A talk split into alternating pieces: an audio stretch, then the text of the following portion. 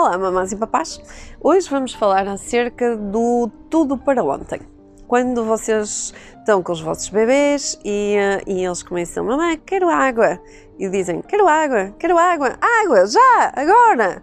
Ou quero aquele brinquedo, aquele, aquele, aquele. E parece que não conseguem esperar. Por que é que será que eles são tão impacientes?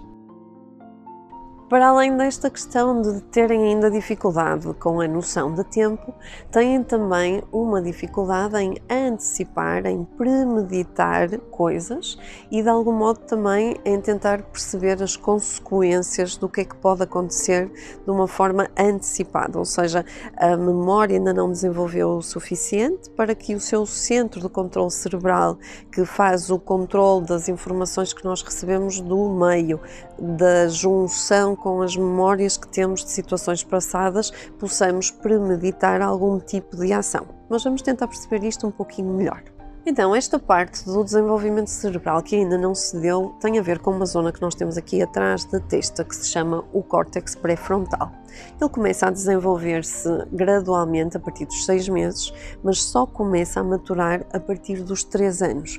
Por isso é que muitas vezes, quando vocês olhem, olham para os vossos filhos, eles estão a subir um móvel ou a subir para uma mesa e vocês dizem: Ah, sai daí, não vês que tu vais cair. Na verdade, ele não vê, ou seja, é, é, é informação ao lado porque o cérebro dele ainda não consegue planear, ou seja, este centro de controle que utiliza a informação que está à nossa volta, consciente, que utiliza as nossas memórias de situações e experiências passadas para podermos decidir, para podermos resolver problemas, está a partir dos 3 anos a começar a maturar-se. E vejam bem, ele atinge a sua maturação aos 30 anos. Portanto, só aos 30 anos é que nós conseguimos ter este de centro de controle cerebral a funcionar em seu pleno. E já agora tem um declínio, ou seja, atrasa o seu desenvolvimento na adolescência e por isso os nossos adolescentes têm tanta dificuldade em controlar os impulsos, ou seja, são tão impacientes e por isso muitas vezes se colocam em situações de risco porque efetivamente nesta altura há um abrandamento do desenvolvimento do neocórtex. Nos pequeninos, quando nós dizemos, olha, não vês que tu vais cair, podes-te magoar, efetivamente não, porque quando eu subi para a mesa, eu só estava a pensar em subir para a mesa, eu não pensei como é que eu vou descer da mesa. Isso já é uma questão que o meu cérebro não consegue neste momento resolver.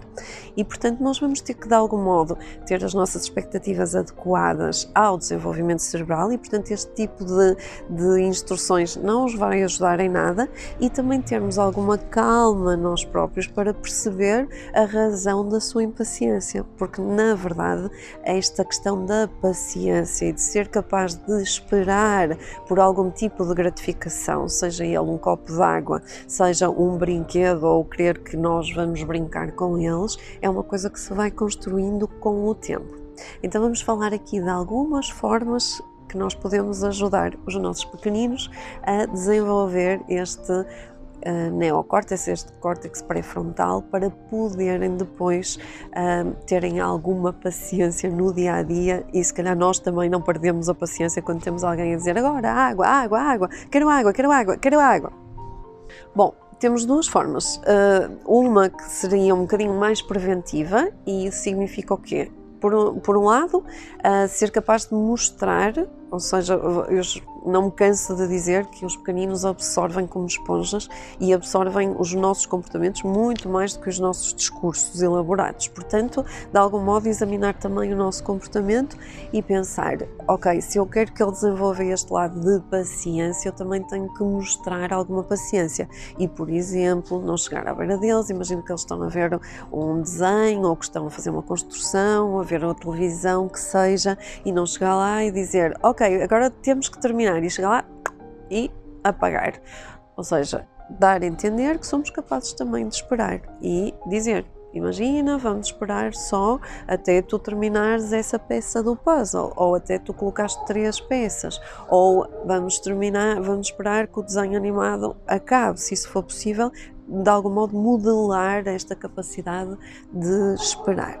No entanto, em, naquilo que tem a ver com as necessidades básicas, nomeadamente fome e eh, sede, aí a melhor forma de prevenir este escalar de impaciência será satisfazer essas necessidades básicas. Por isso, se alguém está a dizer quero água, quero água, quero água, efetivamente a forma de prevenir isso é termos ali uma garrafinha de água e podermos satisfazer essa necessidade básica.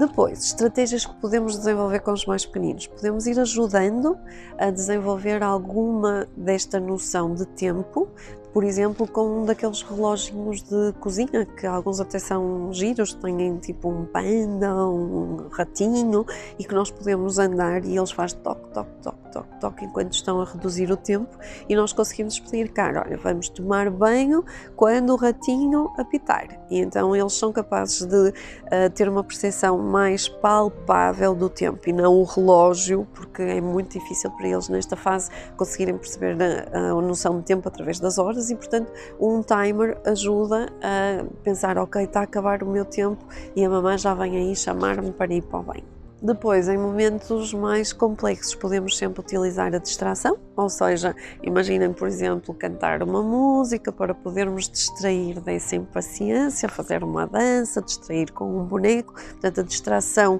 ajuda de algum modo a pôr o cérebro mais paciente, ser mais racional a funcionar e por isso é que tem aqui um papel importante. Outra estratégia que podemos utilizar é se há alguma coisa que demonstre que seja um perigo para a criança, enquanto estamos a distrair, nós podemos retirar da visão aquilo que a criança demonstra querer e que demonstra com esta impaciência toda que às vezes nos coloca sem reação. Ouçam os vossos bebês e sejam felizes.